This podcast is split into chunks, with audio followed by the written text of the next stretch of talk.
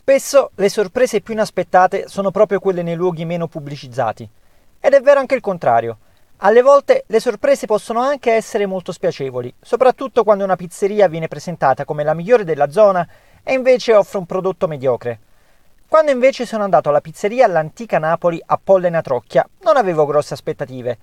E questo è un limite dettato proprio dal fatto che si trattava di una pizzeria di cui non avevo quasi per niente sentito parlare, né tantomeno del suo pizzaiolo, Luigi Piscopo.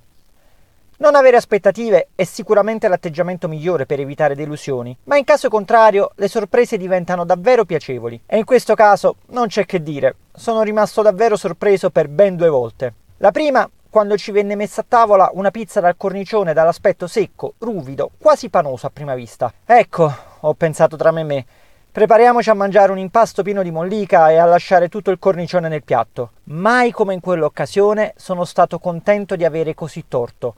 Quel cornicione così fuori dai canoni estetici della classica pizza napoletana fu in realtà il pezzo migliore di uno degli impasti più saporiti e leggeri che avessi mai mangiato da un po' di tempo a questa parte. Doppia sorpresa quindi.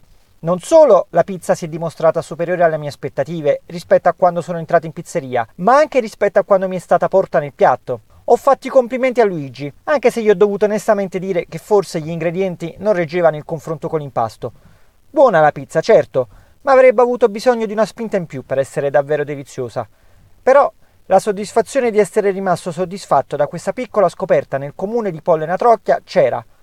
Un po' come la soddisfazione della sorpresa di quelli che negli anni Ottanta, in questo comune alle falde del Vesuvio, hanno scoperto per caso dei resti di architetture romane in una zona destinata a dei cantieri edilizi anche se all'epoca chi aveva fatto questa scoperta non seppe apprezzarla. Per cui prima cercarono di abbatterla con le ruspe e poi l'hanno adibita a discarica. Fortunatamente nel 2006 è arrivata un'associazione chiamata Apollin Project che ha recuperato il sito e dedicandosi agli scavi hanno capito che si trattava addirittura di terme romane. Ancora oggi questa associazione si sta occupando degli scavi, con l'intento un giorno di creare un parco archeologico per il gruppo di modo che tante altre persone potranno dire Ehi, che sorpresa! Non pensavo che a Pollina Trocchia potessimo vedere un sito così e mangiare anche una buona pizza.